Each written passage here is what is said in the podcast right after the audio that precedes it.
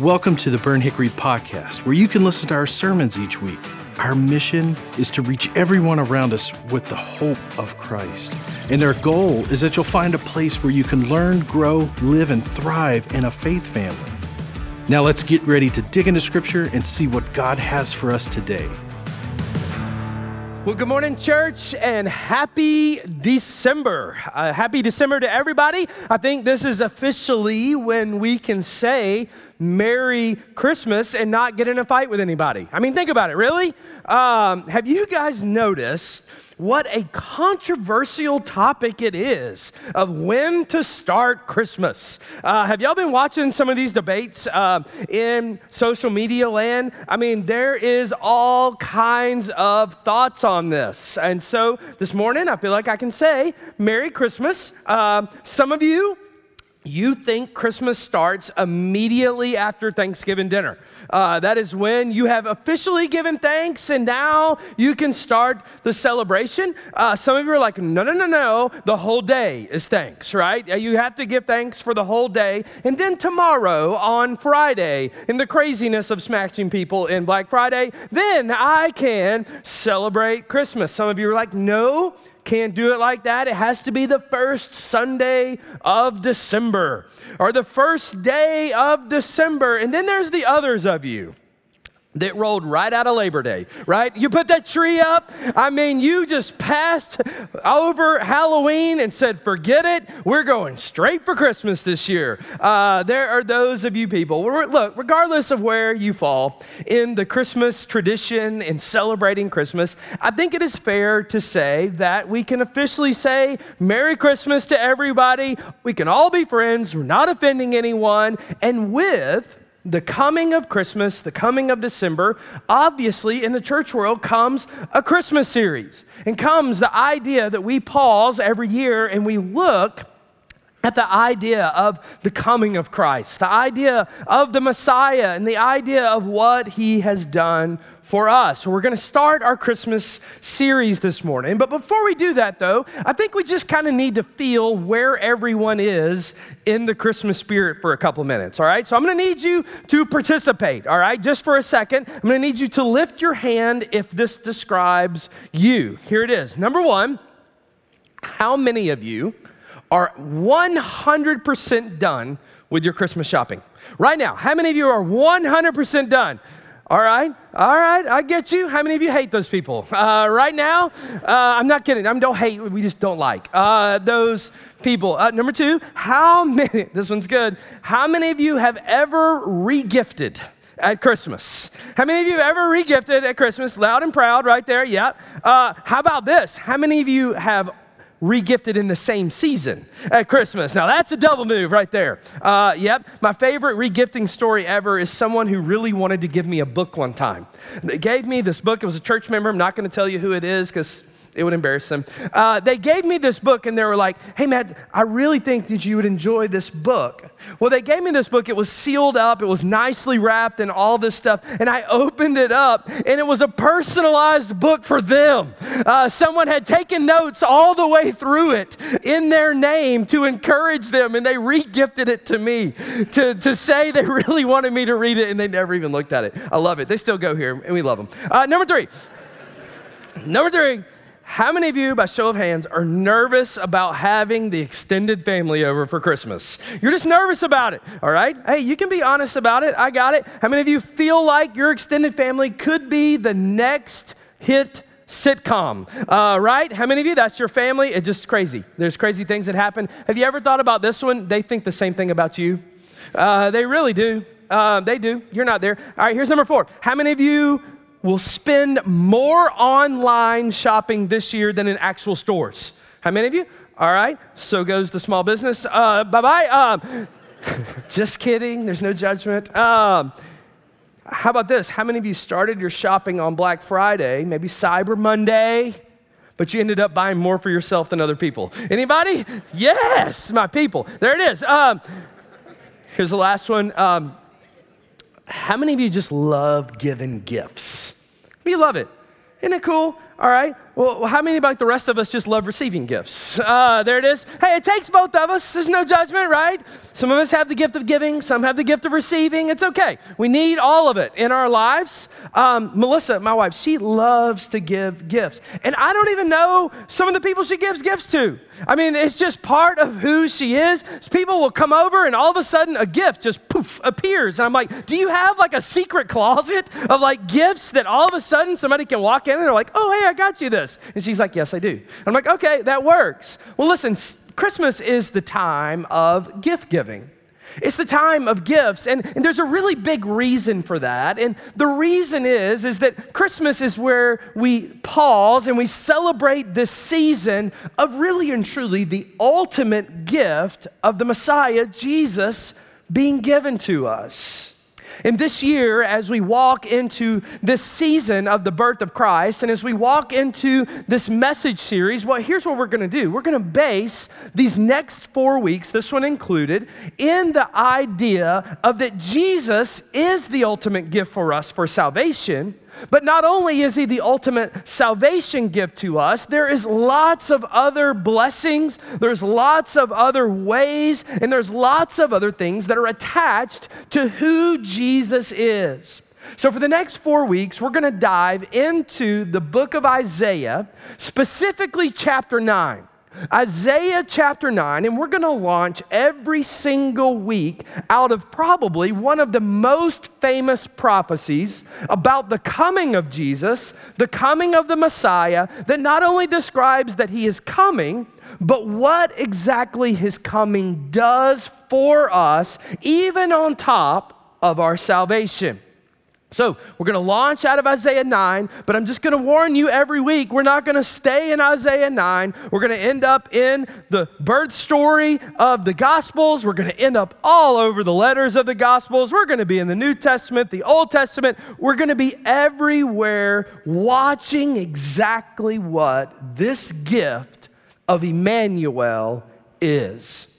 So let's dive into Isaiah chapter 9 this morning. I want to give us some context here because this prophecy that is giving about the coming of Jesus is given some seven centuries before Jesus is actually born. I want to start in Isaiah 7, but I want you to stay Isaiah 9. I'm just going to read one verse and then we're going to jump over to Isaiah 7. Isaiah 7, verse 14 says this. It says, Therefore, the Lord himself will give you a sign and the virgin will conceive and give birth to a son and will call him Emmanuel.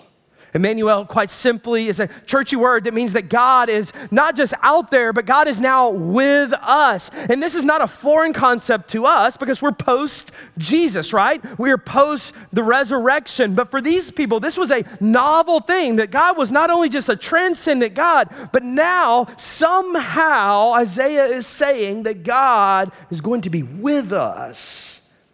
Fast forward to Isaiah 9, verse 2 says the people walking in darkness. Now that could describe a lot of us right now. The people walking in darkness, they have seen a great light. Why? Because of the birth of this child. Watch what it says. The people walking in darkness have seen a great light. On those living in the land of deep darkness, a light has dawned. You, God, watch this, you have enlarged the nation. You have increased their joy. They rejoice before you as people rejoice at the harvest. As warriors, they rejoice when dividing the plunder. Verse 4 For as in the day of Midian's defeat, watch what God does for us through Jesus. You have shattered the yoke of the burdens that, that burdens them the bar that is across their shoulders, the rod of their oppressor. What is God saying? It is God that's going to deliver. It's God that's going to come, that's going to give, that's going to grow, that's going to give them success. And watch how it happens. Verse 6. You know this one. For unto us a child is born, to us a son is given, and the government will be on his shoulders and he will be called Wonderful Counselor, Mighty God, Everlasting Father, Prince of Peace. And of the greatness of his government and peace, watch this, there will be no end. And he will reign on David's throne over his kingdom, establishing and upholding it with what? With justice and righteousness from that time on and forever. Now, let me give you a couple of things about this prophecy just to bring it into context for us and to show us what exactly is happening. I want you to think about this prophecy and the fact that number one, this prophecy was not given at Christmas time. In fact, there was no Christmas time.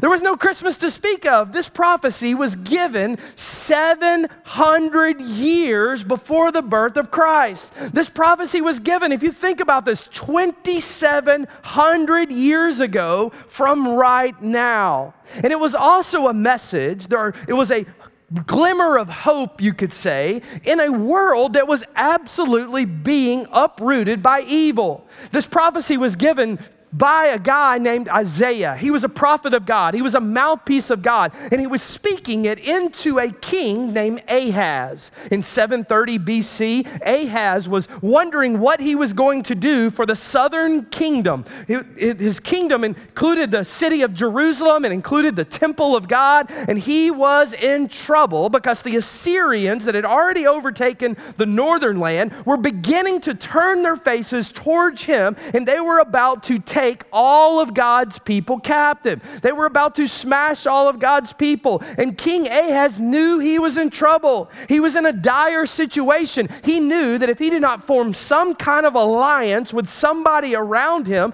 that King Ahaz would never make it and his people would be destroyed. He didn't know what to do, so God sends the prophet Isaiah to speak a truth into his life, to speak some hope into his life. And a couple chapters earlier, Isaiah looks at Ahaz and says, Ahaz, listen, God said, don't worry about forming alliances. Don't worry about it because God will protect you. God will deliver you. And then, really, if you think about the context of the story, that should have been enough, right? It should be enough when we read things like God is for us, who can be against us? It should be enough to know that the maker of the universe is speaking into our lives, saying, I've got you in my hands. But just like us, Ahaz, even though he got this message from Isaiah, Ahaz did not quite grasp it. Ahaz wondered, why in the world are you speaking about a Messiah that's going to come one day when I've got a real problem on my hands right now? God said it again to him Ahaz, don't worry. I'm going to give you a miraculous sign, and it will prove to you that I am God. Just trust me. And these two verses that we just read are that message that God gave him. Isaiah 7:14, therefore the Lord himself will give you a sign. The virgin will conceive and give birth to a son and call him Emmanuel. The second message was for this child is born, to us a son is given. All of this, when you read it, is easy for us to understand, is it not? Because isn't it easy when you look back at a problem years later, it's easy to see how God moves in the problem? But when you're in the middle of the problem, sometimes you just don't get it. You see, Ahaz has a real problem right now, needing a deliverance. But what does God do? Notice what God does. God tells him of a Savior that is going to come one day. Now, why does God do this? That's the question I want to answer real fast this morning. Because God does this to teach Ahaz and to teach us an incredible lesson on life. And I want you to see it. It's a couple principles we pull from this. Here's the first one. Number one, God does this to prove that number one, the root of all of our problems is in our separation from God. The root of every problem that we have is in our separation because of sin in our lives from God. When you think about it, God showed right here through Isaiah speaking into a temporal situation with an eternal problem that Jesus's, God's chief concern in dealing with my problems and dealing with your problems and dealing with Ahaz's problems is not in my temporary problem, but it's in my eternal foundation. That's what he's showing us right here. In other words, Ahaz's problems and our problems are way bigger than the physical problems that we have. They're way bigger than the emotional problem I have, the health problem I have, the relationship problem I have, the economic or the money problem or the family problem. The root of all of our problems on this earth, catch me, is sin. It's the root. The rest of the stuff is secondary. The rest of the stuff, looking at people coming against us, people hating on us, armies marching against us, people hating on us all the time. No, no don't get me wrong. Those are real problems. But those problems are secondary to the problem of what sin has done in our life, how it has separated us from God. Now, I'm not saying that all of your problems are some kind of punishment from God, but what I am saying is this go with me here. If God right now was to solve every single one of your temporary problems at one time without looking at the root problem of sin, do you know what would happen in your life? You would just create new problems. Don't we do this in humanity? Watch humanity go. Watch. We are so good at creating new sin. We are so good at taking the root of what sin is and spinning it off in new directions when every generation has one problem, and the problem is sin. Martin Luther said it like this He said that the problem with the human heart is that it is in fact, curved inwardly. It's curved inwardly. And that means this that we, instead of focusing on God, instead of focusing on outward and blessing and loving other people, we collapse on our desires, our want, and our message in order to stamp out everything else in our lives. And we're so radically self absorbed that we can barely grasp the fact that we are creating new darkness every day. This is the message to Ahaz. The message to Ahaz was listen, there's horrific stuff. There's stuff going on. There's stuff all over the place. But the root of your problem, Ahaz, and the root of our problem is that God is not in the center of our lives. That God is not in the forefront of our lives. You see, in this promise of the Messiah that we just read, is this promise that yes, there's problems going on, but ultimately a Messiah one day, and this is speaking of Jesus, will come and transform form your heart. Now, don't get me wrong. God cares 100% about your temporary problems. He cares about them. We're going to talk about that in a minute. But I can tell you this He cares 100% more about your eternal problems and your eternal situation. That's why the root of this is in eternity. So, yes, listen close. We should cry out to be delivered from bad health and bad situations. But God ultimately wants to cure us from the cause of death and shame. Yes, we should cry out to be delivered from injustice and broken relationships, but God wants to deliver us from the sin and the selfishness that gets into those things. Yes, God wants to give you victory in your battles. But God wants to deliver you and me from the pride that causes me to go up against other people. That's the message here. I love what God does. I love how God sends this eternal message to this temporary problem. And he looks at Ahaz when Ahaz is begging God for a warrior that comes riding in on a horse to save him. God says, No, no, no, no, no. It's a baby in a manger that's going to save you. Do you get this? How many times do we ask God for a warrior in our life when God says, no, no, no, no, no, it's the Messiah? That's the baby in the cross that's going to save you. You see, ultimate salvation doesn't come from a warrior, but it comes from a baby that, that would be born like us, that would grow up like us, that would live the life that I was supposed to live, die the death that I was charged to die that I deserve to die, and now I can be released from the power of sin. Why? Because of the Messiah. That's how it addresses the problem. That's how we look at it and go, yes. So, number one, the root of the problem is in sin and separation. But number two, here's how also it addresses the problem it's that the solution for our problems, catch this, comes in knowing God rightly. The solution for all of our problems on this earth comes from knowing God in the right way. Watch what Isaiah does. Isaiah gives us in this text four things that the Messiah, four things that Jesus would become to us and would be for them. And listen to me, this is specifically what the birth of Christ gives us. Yes, he offers us salvation, but I want you to see these four incredible, incredible thematic approaches to who Jesus is. Isaiah 9 6. And he will be called Wonderful Counselor, Mighty God, Everlasting Father, and Prince of Peace.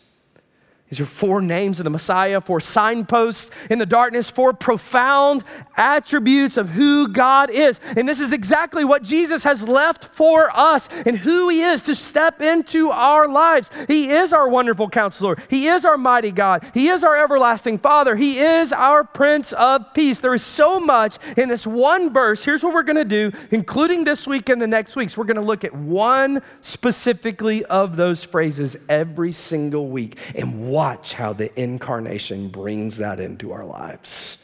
This morning, we're going to focus on the phrase wonderful counselor wonderful counselor. And here's what I want you to understand about wonderful counselor. Some of your Bibles have a comma in between those. You need to knock that thing out because this is one phrase, wonderful counselor. It's not wonderful, comma, counselor. It is he is the wonderful counselor. In Hebrew, it is two words that you can smash together, Pele Yawetz. That is the two words. Pele literally means that Jesus will be and is beyond all of our understanding. He is beyond any word that we can put on to them, and He is bigger than any thought that I can even have about who He is. Do you realize that when you even try to describe Jesus in our earthly suit that we have on, that you are limiting who Jesus is?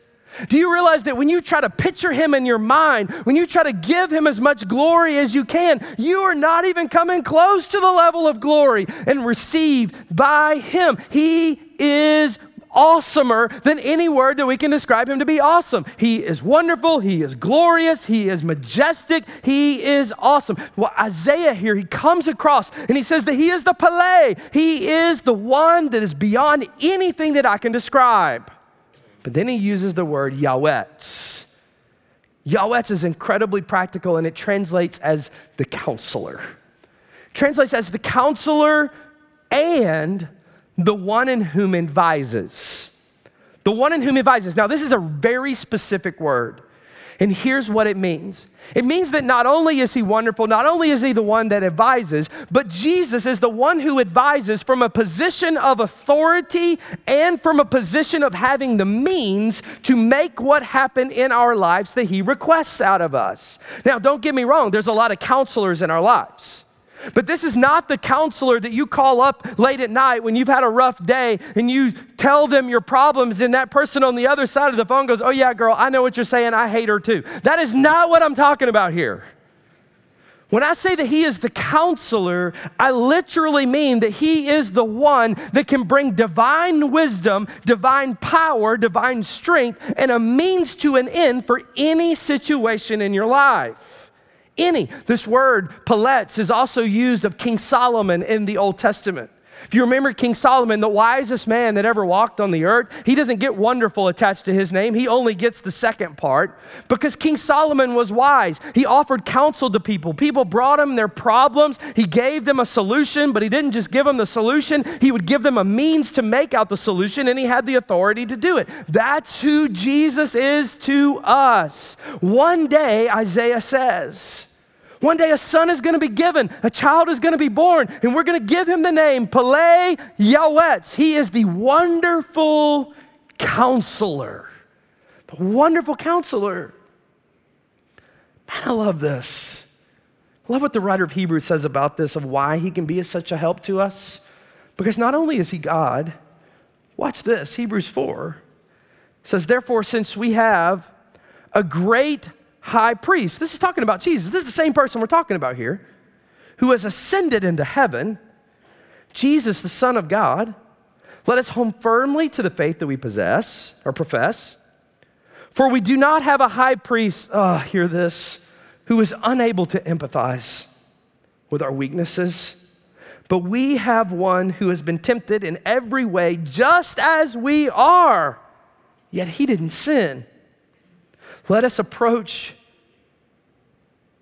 God's throne of grace with confidence so that we may receive mercy and find grace to help us in our time of need. What did the writer of Hebrews say? He just said the Pele it's the wonderful counselor. He is not just a king that rules transcendently over us, he is a brother that has lived among us. So catch this Jesus has walked the walk you've walked, he has talked the talk you have been asked to talk, he has lived under the power of sin coming at him just like you do, people coming at him just like you do, sickness all around him, despair all around him. There is nothing that you you can ever experience that the wonderful counselor has not only just experienced, but he is also beaten.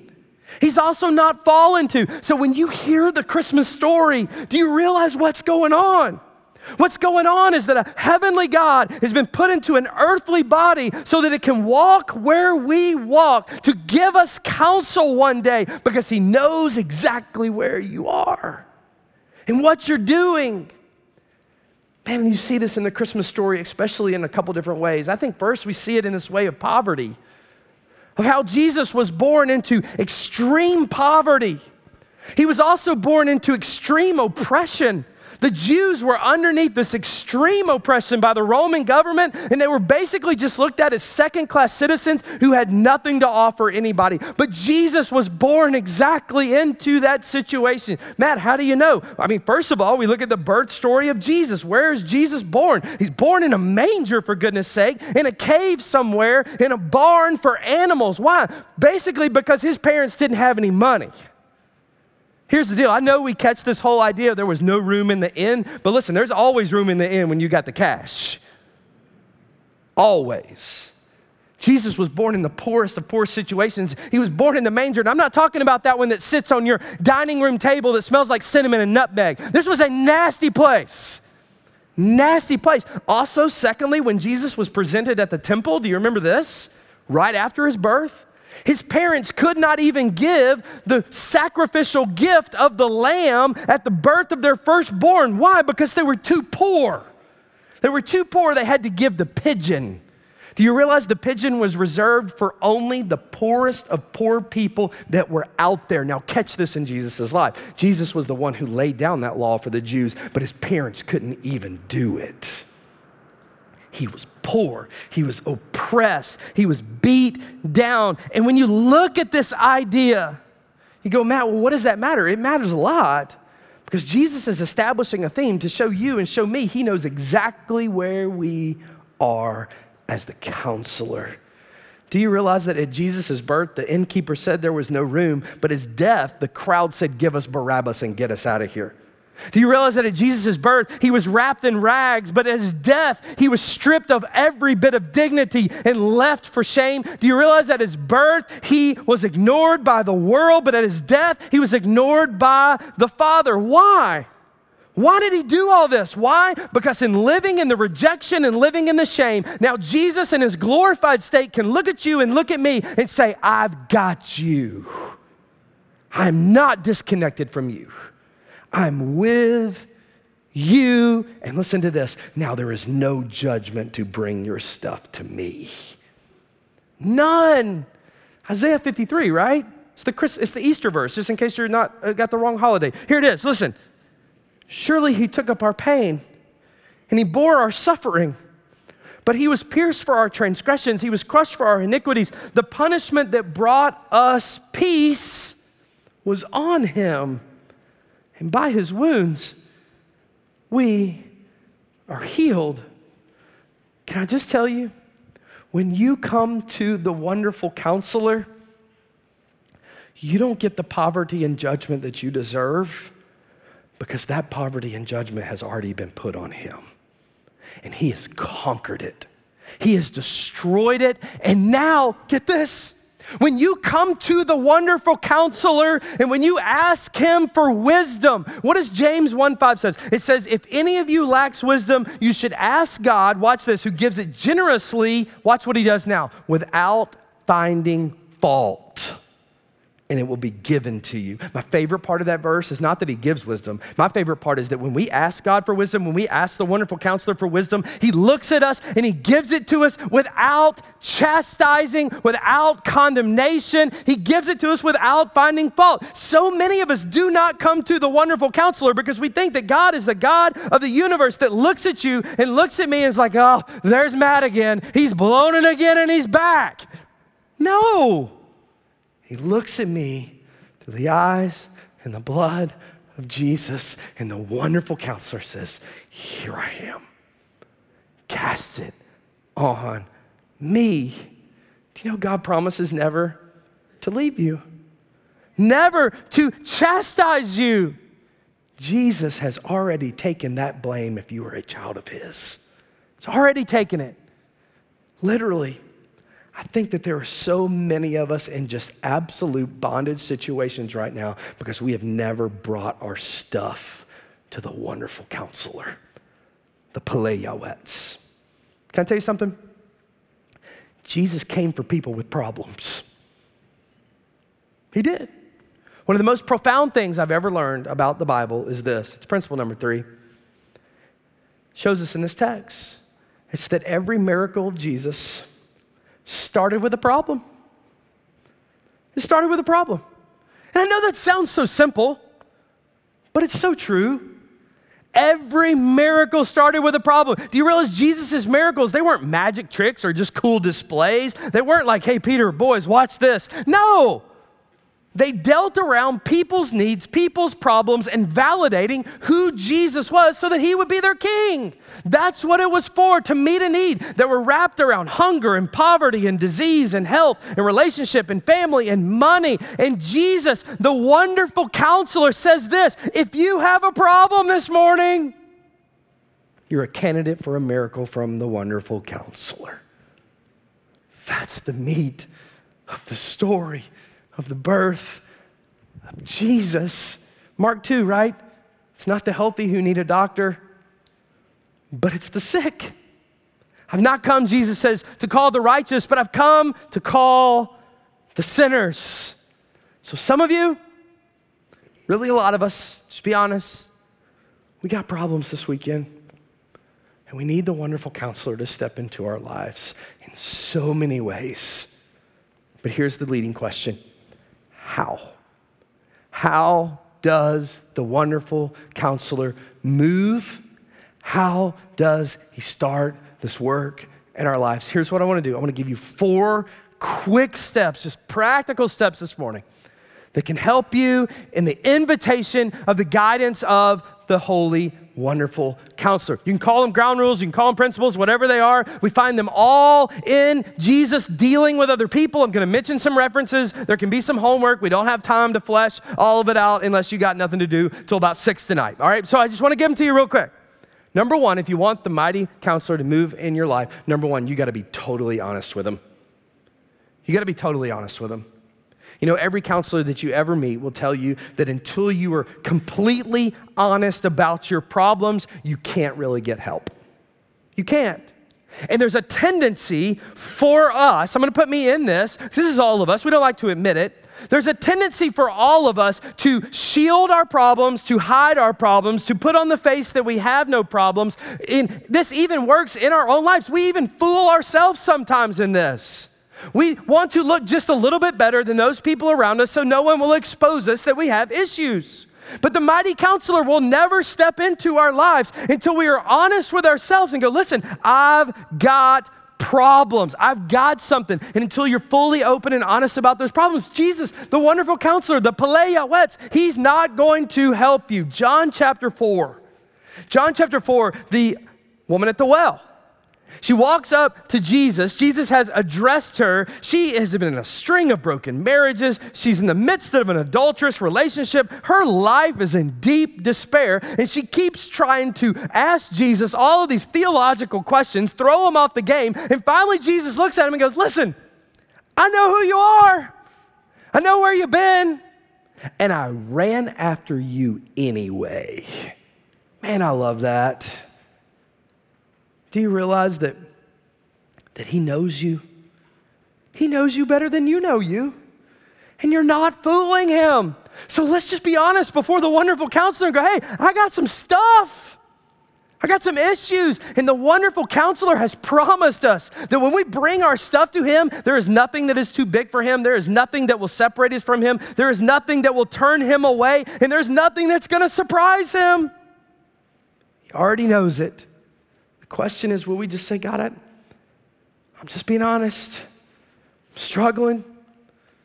Second step is this we got to want him to heal us. We got to want Jesus to heal us. Now, I say, Matt, I want Jesus to heal us. Well, do you? Because in the wanting, there's action.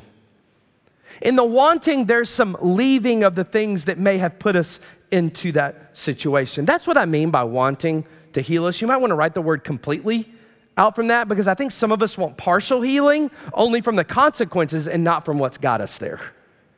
There's an incredible question in John chapter 5. Jesus steps into the life of a guy who has been basically, he's been handicapped his whole life 38 years. He's been sitting beside this pool. And Jesus looks in the eyes of this guy and asks one of the most piercing questions in all the New Testament. He looks at him and says, This, do you want to be healed?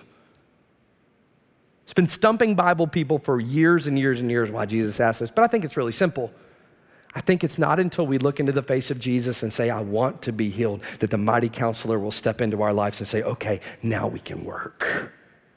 Now we can move. Now we can go. So many times we want God to clean up the mess of our lives, but yet we don't want to have the honesty to release from what got us into the mess.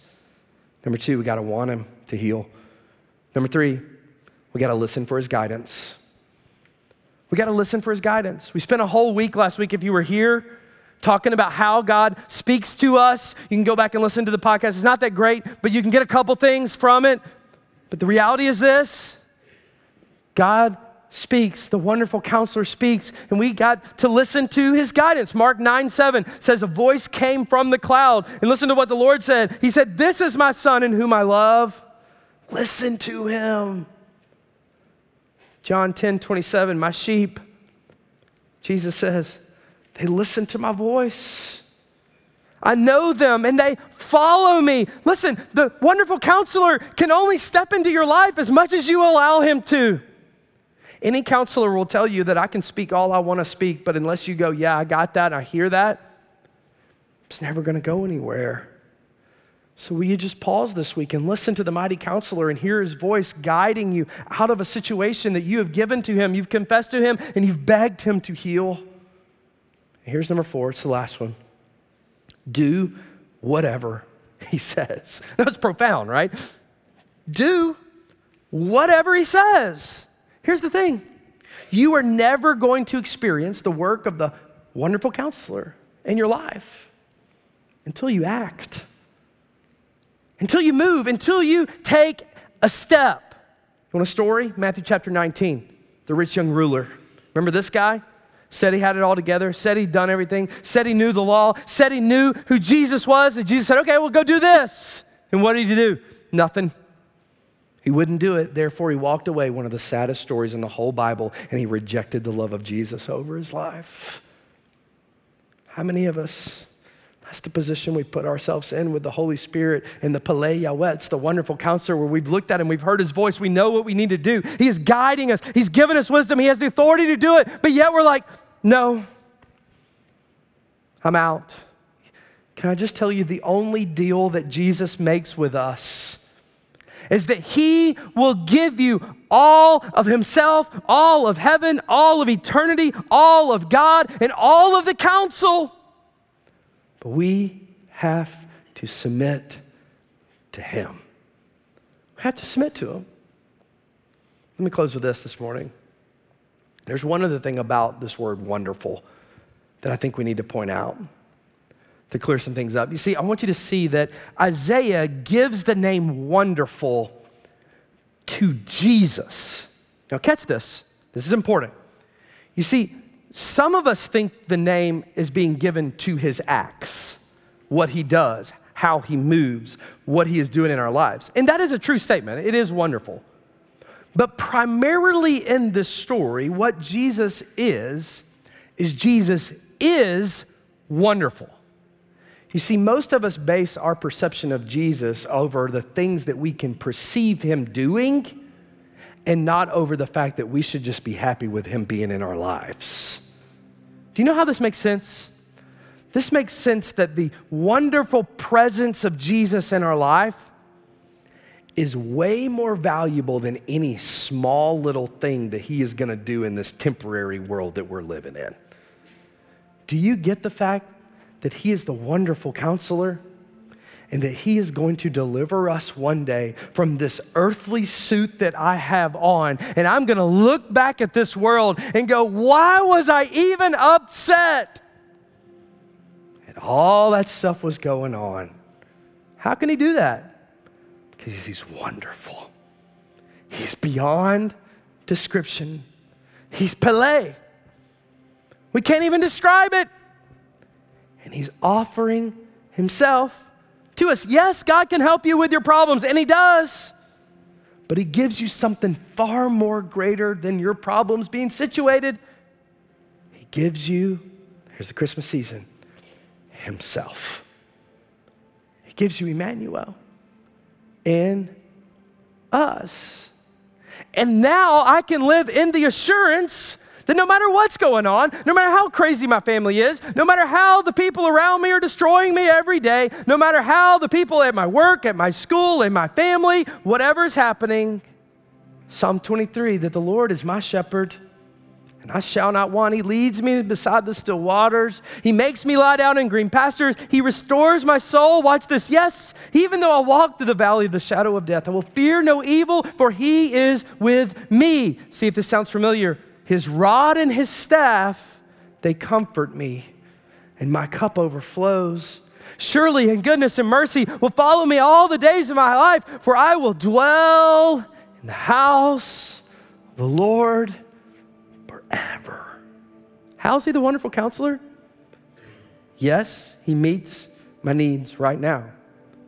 But ultimately, I will stand with him in eternity. Why?